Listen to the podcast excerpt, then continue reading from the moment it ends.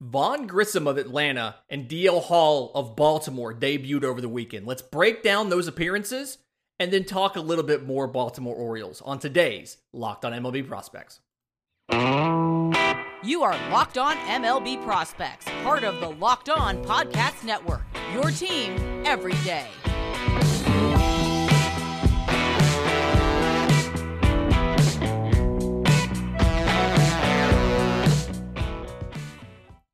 Yes, welcome on in to Locked on MLB Prospects, your home for all things minor league baseball. I'm your host, Lindsey Crosby, baseball writer for Sports Illustrated. Thank you for making this your first listen every single day. And prospect debuts over the weekend would have gotten to it yesterday, but obviously Mailbag Monday comes first. We give the people what they want on this show. But the Atlanta Braves, uh, second base is seemingly cursed for them. Ozzie Albies is out for probably until September with that foot injury, and they've rotated through other guys. Um, the corpse of Robinson Cano. They tried um, just Orlando Arcia, uh, bunch, just bunch of guys. Ehire Adrianza, like went and traded for him to get him back. Tried a bunch of guys there, and and injuries and effectiveness, things like that. So they call up new number one prospect Vaughn Grissom after they called up Michael Harris, and Grissom and Harris kind of similar, right? So both of them 2019 picks, kind of later. One was fifth, one was 11th round. But then also guys that started the year off in their first taste of double A. And so d- didn't have a ton of time in double A before skipping triple A coming straight to the bigs. It worked with Michael Harris. He was there all year. Um, he looked the part in double A, but when he got called up, very much was a risk. You know, 50 or so games in Double A. Vaughn Grissom was promoted to Double A uh, earlier in the season, and so had even less time at Double A uh, than Harris did. But so far, it's worked out. And caveat: it's a very small sample size, but um, you know, so so Vaughn Grissom. Uh, five games so far. I'm not counting Monday night's Braves Mets game because they're in a rain delay. Still don't quite know what's going to happen there. So, five games, 20 plate appearances, for Vaughn Grissom, 18 at bats, um, seven hits, a double, and two home runs. He's got four RBIs. He stole a base, two walks to five strikeouts. The slash line, not that it matters, it's a five game sample 389, 457, 78. The big thing here is, you know, being 6'3, 210, being a bigger guy, there was a question about whether or not he could stick it short. He's playing second right now because you have Dansby Swanson, but I think you're giving what I love about this. I feel like a lot of teams would pay a ton of money for this situation right here. The Atlanta Braves have a decision to make this offseason on Dansby Swanson. He is a free agent. Presumably, they have offered him the same kind of below market deal that everybody else took already. Um, Austin Riley, most you know, most recently, but most notably Ozzie Albies and Ronald Acuna. And so a lot of this team is locked up. You've got Eddie Rosario for another year or two in the outfield. Michael Harris is obviously six years of control. Ronald Acuna is around for another eight years or so. Infield, Matt Olson's around for eight years. Ozzie Albies has, I think, seven years left on that deal. Austin Riley just signed for 10 years. And so the question was, what do you do with Dansby Swanson? And what I like is now you get presumably a month until Ozzie Albies comes back you have a month window to view Vaughn Grissom in the big leagues against big league pitching so that you can say, okay, is he ready to take over as our starting shortstop next year? Do we need to sign a bridge guy, a veteran, to come in for a year?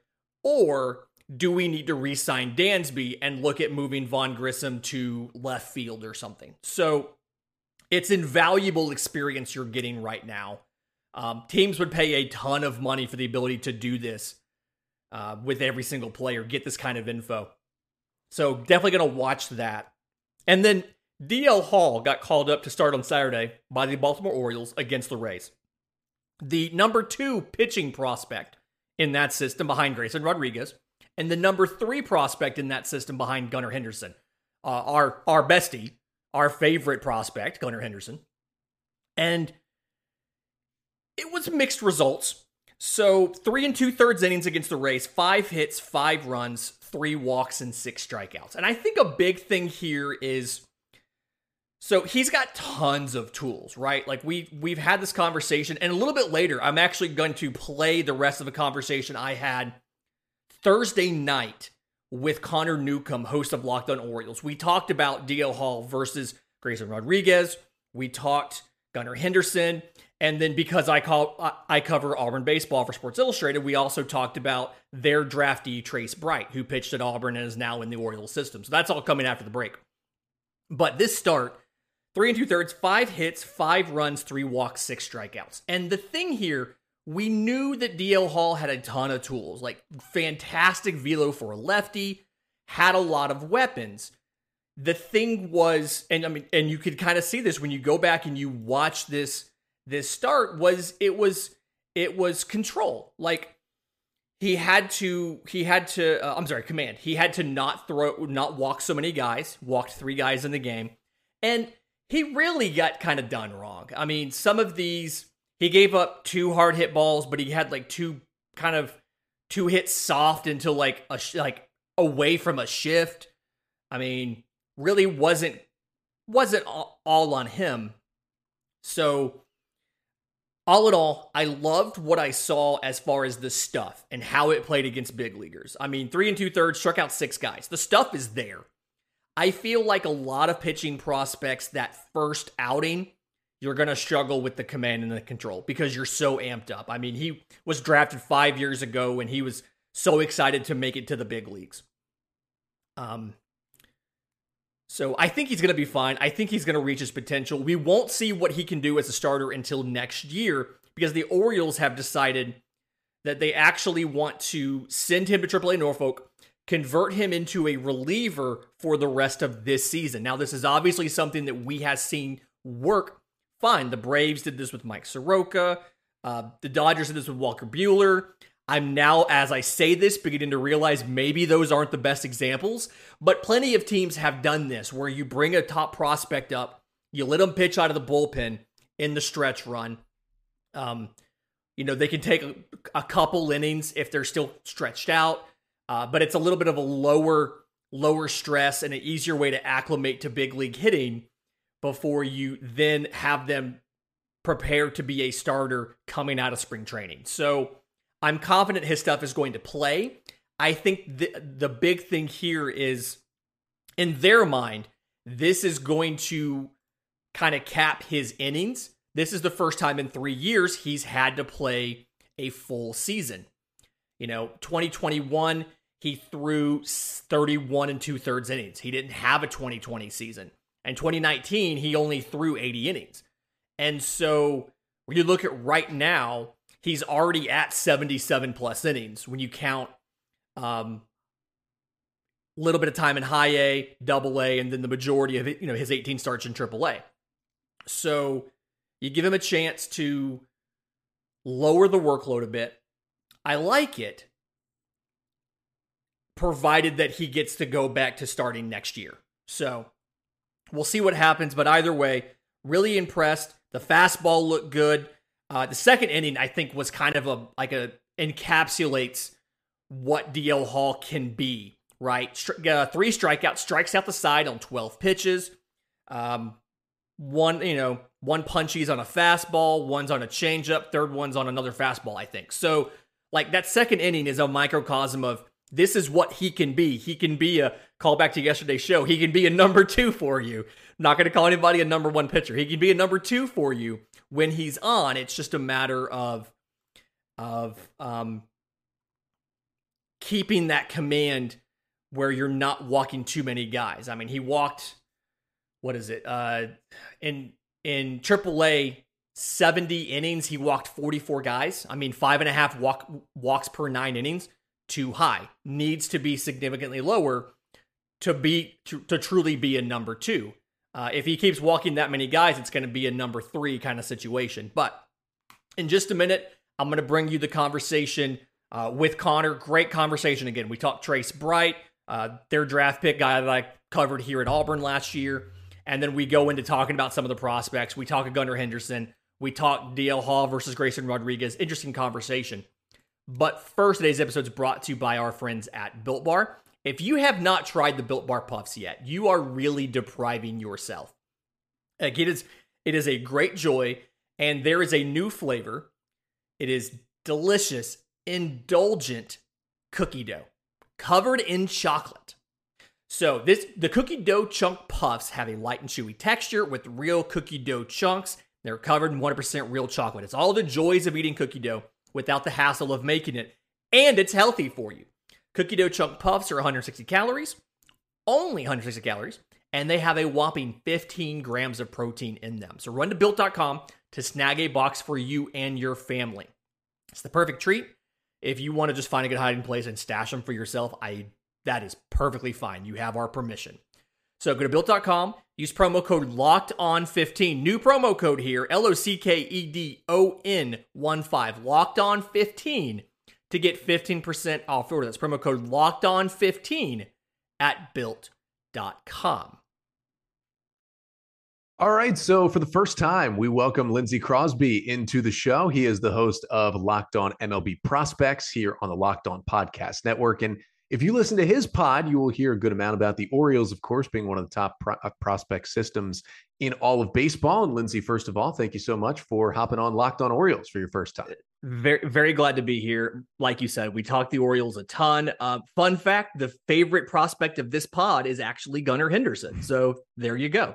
And and you know, we learned that he's the favorite prospect of Baseball America earlier this week as well when they ranked him number 1. We're going to get to that in a bit, but I actually wanted to start with kind of continuing our draft coverage here on the podcast. We try to profile everybody that the Orioles select and sign, which means we won't be talking about uh, Nolan McLean and others, unfortunately, here on this podcast. But next up is Trace Bright. And this is kind of the perfect situation here, Lindsey, because not only can we have you on to talk Orioles prospects, but you were covering Auburn baseball this spring, where Bright uh, had a great third season with the Auburn Tigers before the Orioles selected the right hander in the fifth round. He, you know, had a 5.13 ERA, but did get better as the season went on 94 Ks in about 80 innings. So, kind of, you know, from someone who watched him throw a lot this spring, what are the Orioles getting in what ended up being the highest pitcher that they were able to draft and sign in this year's draft?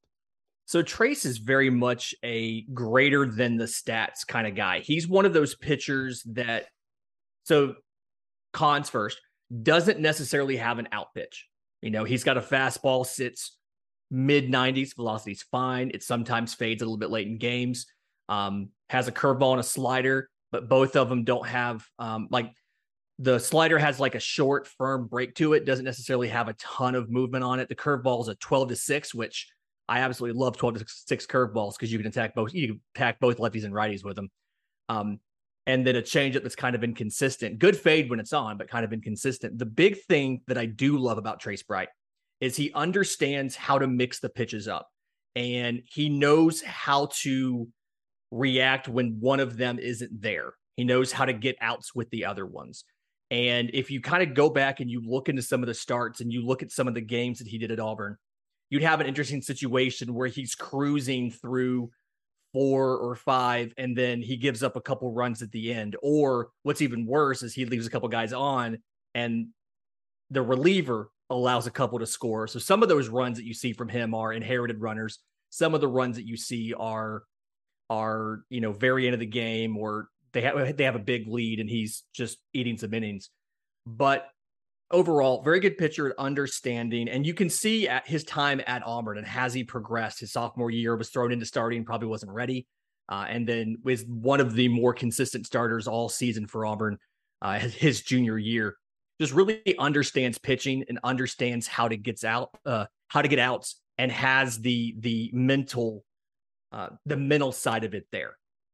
You, you mentioned that slider shape, and and you know that's a pitch that we've seen a lot recently. Now more guys kind of going back to the sweeper, kind of not going back to the sweeper, kind of adding that sweeper slider. So mm-hmm. it's interesting to see different kind of sliders out there. But you know, what did kind of the fastball velo look like throughout this year, and what does the rest of the arsenal do for Trace, because you mentioned that, you know, he doesn't really have that, you know, go to out pitch. So, you know, for some guys like that, I know it's more about using that full arsenal. So what does that look like for him?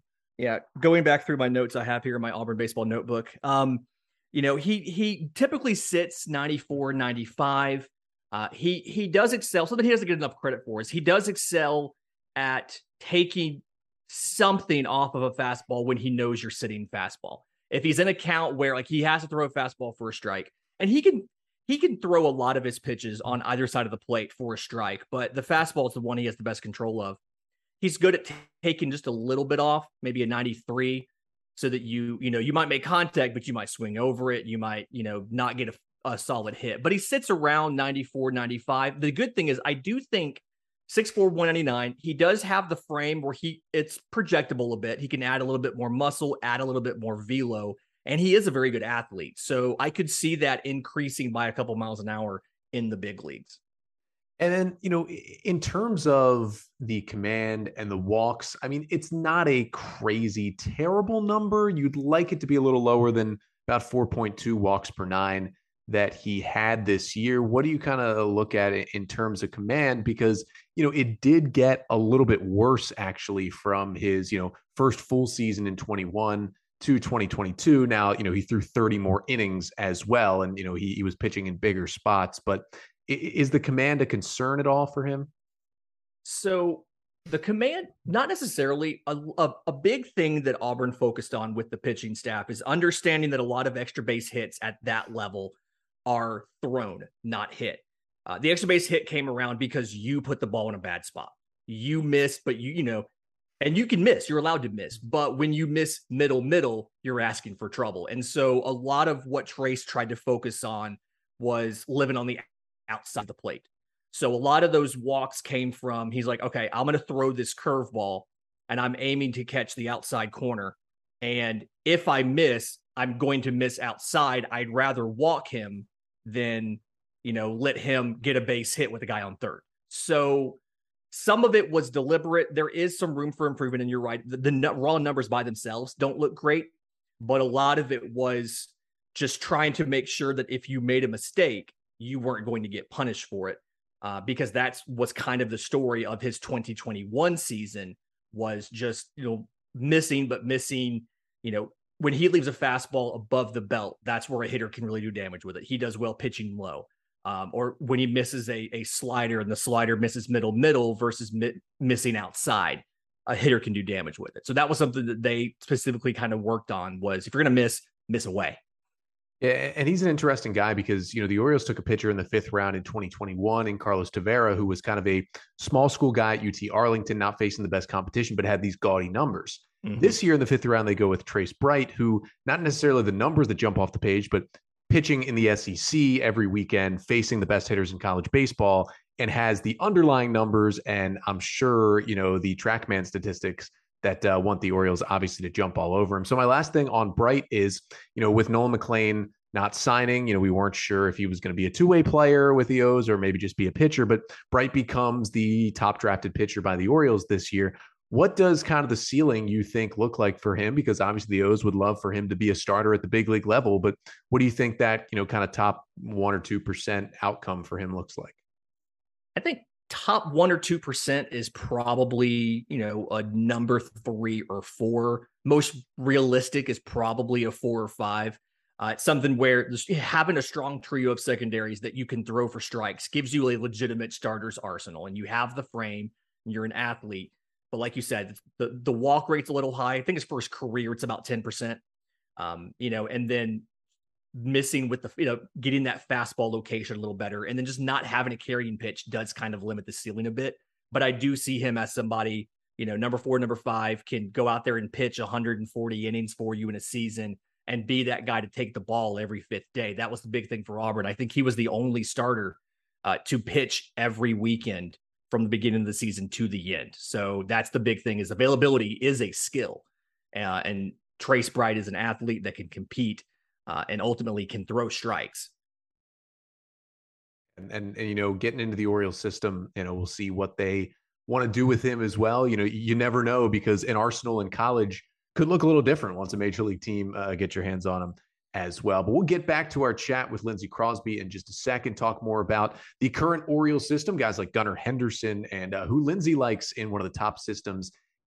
We're going to get back to our chat with Connor in just a minute, but first, today's episode is brought to you by our friends at BetOnline. BetOnline.net is the fastest and easiest way to check in on all of your betting needs. your favorite sports and events at the number one online source for odds, lines, and games. You get reviews and news of every league Major League Baseball, NFL, NBA, NHL, combat sports, golf, esports. BetOnline continues to be the top online resource for all your sports wagering information, live in game betting, scores, whatever it is, they have you covered. So head to BetOnline today or use your mobile device to learn more about the trends and action because BetOnline is where the game starts.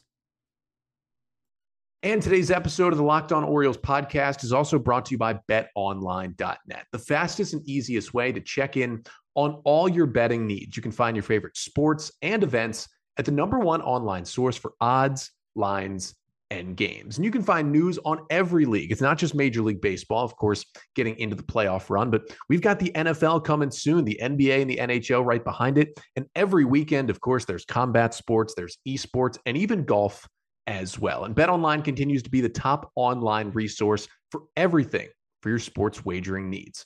So head to BetOnline today or use your mobile device to learn more about the action happening today at BetOnline, where the game starts. So we're here with Lindsey Crosby, the host of Locked On MLB Prospects here on the Locked On Podcast Network. And Lindsey, this was a perfect time to have you on because not just did we want to talk about Trace Bright and his time at Auburn, but exciting time for the Orioles with a whole lot of new prospect lists coming out this week from the different outlets. I think the craziest one I did see was Prospects Live put out theirs on Thursday. Mm-hmm. They had eight Orioles in their top 100. Eight in the top 100. Now, that is kind of the top of the line. But where I want to start, of course, is Gunnar Henderson. Baseball America named him the new number one prospect in baseball on Monday. And so I pose you the question do you agree with Baseball America? Do you think Gunnar Henderson is the top prospect in baseball? And if not, where do you think he kind of falls in among the other top players in the minor leagues right now? To me, he's definitely like you can't argue that he's not at least a top three. I do think he's number one. I've seen people who have him two or three, but I think when you can look at the performance that he's put up, um, he has a 151 WRC plus. Uh, he's third; it's third highest among all hitters in AAA that have at least 200 at bats. And he's also one of the hit the youngest players in AAA. So, I mean, like on the season, slash line of 300, 427, 546, on pace for a 2020 season for home runs and stolen bases.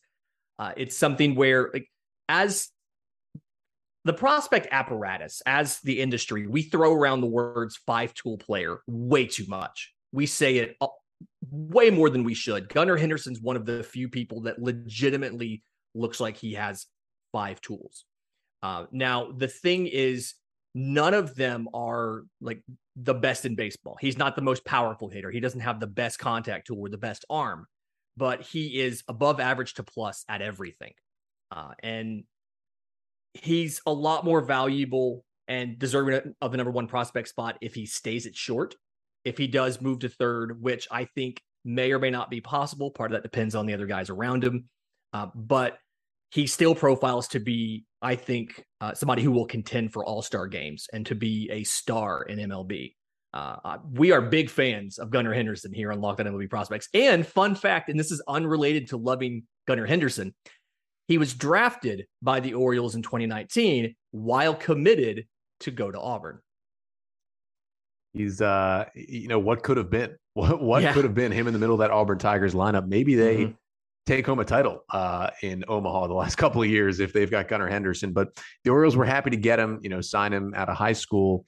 And now, you know, he's just been one of the fastest risers in all of minor league baseball. And it was, you know, great to see him. Even at the end of last year when he got up to double A, people start to take notice. And then all of a sudden, he starts the year double A. He just shoots through the system. You know, he's hitting basically just as well at AAA. He's hit lefties even better at AAA. He talked about that in an article in the Baltimore Sun this week, saying that, you know, he had some bad numbers against lefties in double A. And he basically said, mm-hmm. I see more consistent lefties in triple A. It's the most consistent lefties I've seen. And he basically was like, that's why I'm better because I'm seeing them more. So it's almost just like he just had to get used to some left handers. It wasn't like he's, you know, got this big hole in his swing. And that's another reason why he is the number one prospect. But, you know, yeah, the Orioles I actually have, pulled the, uh, sorry, I actually pulled the splits for him, and as of Wednesday, he one third of all of his at bats in in AAA have been lefties. He has an 813 OPS against lefties, significantly better than when he was in Bowie. uh, and something where I mean, Tim Gibbons has talked about it. Like he specifically has worked on hitting lefties. He's also cut his strikeout rate from 30% to 20% year over year. Um, and he's lowered his swinging strike by about 2%. And so I know that there's some folks who are asking for him to get called up now, but know that while he's in Norfolk with Tim Gibbons, he has legitimately been getting significantly better at the game of baseball. We love Tim Gibbons on this podcast. Frankly, the coaching staff in Norfolk, I think, is one of the best around the minors with Buck Britton, who in the next 10 years or maybe less is going to be a big league manager. Less than 10. Justin Ramsey has been just outstanding working with these Orioles pitchers. And then mm-hmm. Tim Gibbons is kind of the guy who goes a little under the radar uh, just because he's not as front facing as those other two guys, but he does a great job uh, with the hitters as well. Now, this Orioles system is stacked, as I said. I mean, shout out to, to Prospects Live, our, maybe our new uh, number one favorite prospect publication here on the podcast, for putting eight Orioles in their new top 100 on Thursday. But they've got a long list of those guys, and among the guys who are kind of around that Orioles top 10. You know, who is your next favorite guy to watch in the Orioles system? Give me give me a pitcher and and give me another hitter not named Gunnar Henderson who you're excited for, not just, you know, watching him on MILB TV, but you're excited to to get him to Baltimore. Okay. Uh Kyle Stowers, the outfielder. We'll go with that with the outfielders first. So He's a guy, a 2019 second rounder out of Stanford. And it was something where the story there was great exit velo. He's got power potential. Um, and then the question was, how well would he hit? Uh, it's something where when you watch him swing, I mean, it is violent. It is fun to watch because you can imagine the baseball exploding when he hits it. Um, but he's he's gotten better at the actual job of hitting. The thing we talk about a lot on my podcast is power's only as good as your hit tool is, and he's gotten significantly better at that. He's he's uh he's cut his strikeout rate down about 9% this year from last year. Swinging strike rate is low. And specifically, the thing he's worked on that makes me excited to see him debut soon, if he does, is working with velo up in the zone. The elevated fastball is such a big part of MLB right now. And so he specifically, and tip, shout out Tim Gibbons for helping him with this, but specifically has gone and worked on um, handling velocity up in the zone and worked on less chasing out of the zone. And so I think he can play center field in a pinch. You got Cedric Mullins. You put him into right field with that plus arm he has, that good speed he has. And it's something where I think he has the potential to be much better than, you know, the 10th or 11th best prospect in the system when it's all said and done. I think he has the potential to be a top three or four player as the system stands right now. Yeah. And, and Kyle Stowers, we talk about a lot on this podcast because he's had over 400 plate appearances in AAA now. He was the co minor league player of the year for the Orioles last year with, uh, you may have heard of him, Adley Rutschman. Uh, that so, guy. Yeah. You know, Orioles fans, especially after trading Trey Mancini, opened up some at bats on this major league team, a team that is competing for a playoff spot right now. And it just feels, you know, he, he's got 18 homers now. You know, he's, he's got, I think, almost 50 extra base hits at this point. Uh, in AAA. It's just time to get him to the big leagues. He might not play every day because the Orioles still have Hayes, Mullins, Santander pretty much locked down in the outfield. But between DH and giving those guys a day off, you can play Stowers four to five times a week and make your team better right now. He's just he's he's maxed out on what he can do at AAA. But turn mm-hmm. to the pitchers because we know the Orioles have two high level pitching prospects right now. So I'm assuming this question is: Are you a Grayrod guy or are you a DL Hall guy? So I am a. I think Grayson Rodriguez is great. He's a lovely person. Uh, I'm excited to see what he'll do. Give me some DL Hall, a lefty who can hit 100 miles an hour with a plus slider. Give me that guy seven days a week and Sunday after church. Um, I, I mean, I think that ceiling, great, you know, Grayson Rodriguez has a higher ceiling. Absolutely has a higher ceiling. He looks like he legitimately could potentially be a number one pitcher, an ace which you only, you know, you have maybe 12 of those in baseball. He look, he has the tools to do that. But DL Hall is tons of fun to watch. I think at this point, you know so much about him. Worst case scenario, you're looking at uh, a high leverage late inning reliever, a closer type. But just, I mean, a hundred mile an hour fastball. He's, I mean, he sits 97 on that thing. He can touch triple digits. The the slider is a plus pitch. curveball is slower. I wish it it was a little more vertical. It's a little kind of two plane, and it doesn't necessarily do exactly. You know, it, it it's not great either direction. Just make it more vertical and go all for it. But um, and then work on the change a bit. But I just love watching DL Hall pitch. So to me, despite the injuries, I think DL Hall is the guy. Um, he's on the 40 man roster, so you can call him up. Uh, and all it takes is a 25 man roster move. So I want to see DL Hall get a cup of coffee at the end of the year this year. Yeah, I, I honestly, you know, had been on the train so long of call him up, have him be a starter immediately, starter immediately. But now that the, you know, he's not up yet and the Orioles are in a postseason race, I don't think it hurts to Adam Wainwright him, mm-hmm. John Smoltz him, if you have to, because we saw him in big league spring training throw a couple innings out of the bullpen. He was just coming in facing big league lefties, 100, 100, 90 mile per hour slider. See you later.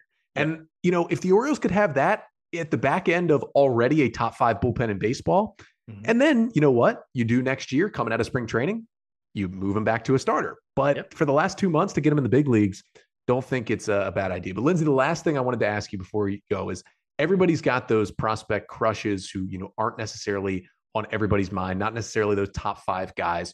For me, I don't know if I'm stealing your guy, but I love Joey Ortiz. Uh, I called his games in summer ball five years ago when he was a little known prospect out of New Mexico State playing for a bad summer ball team actually in Baltimore. And I said, this guy's going to be good. And Joey Ortiz, no one can get him out in double A right now. I was wondering if you had anybody in the Orioles system who's not, you know, the Henderson, the Rodriguez, the Hall, you know, even the Jackson Holliday, who you feel like, you know what, this guy's going to surprise people and be a good big leaguer. So for me, because I watch prospects all the time, I see so many guys that fit the conventional profile. So I am attracted to the guys that are very outside of the mold. So the guy that I'm really excited, and he hasn't done much this year. The guy I'm really excited to watch is Jared Beck. So, um, 13th rounder out of St. Leo, but the seven foot tall lefty. So, I mean, he he throws mid 90s. I could see him being a bullpen guy with a shorter stint. He has fantastic velocity for being so incredibly long and having such long levers. He's got good command despite that. Uh, throws strikes.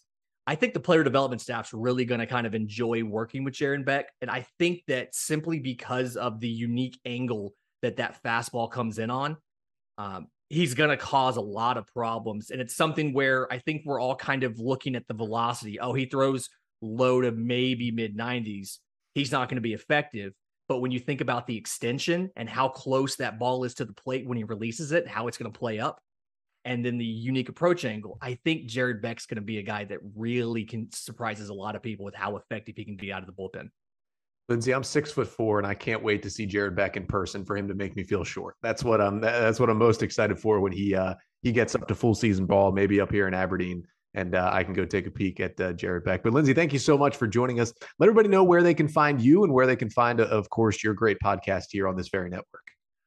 I am on Twitter at Crosby Baseball. My show, Locked On MLB Prospects, available wherever you get your podcasts and on YouTube. You know, we can find us on on Twitter at Locked On Farm. If you have questions for the show, we do mailbags every single Monday. Everything in there comes from listeners. You can send it to my Twitter, the show's Twitter, or email us, Locked On MLB Prospects at gmail.com. Thank you so much, Lindsay, and uh, enjoy continuing to watch uh, some of the best young players in baseball. And a lot of them, luckily, reside in the Baltimore Orioles system. Thanks for having me. Mm-hmm.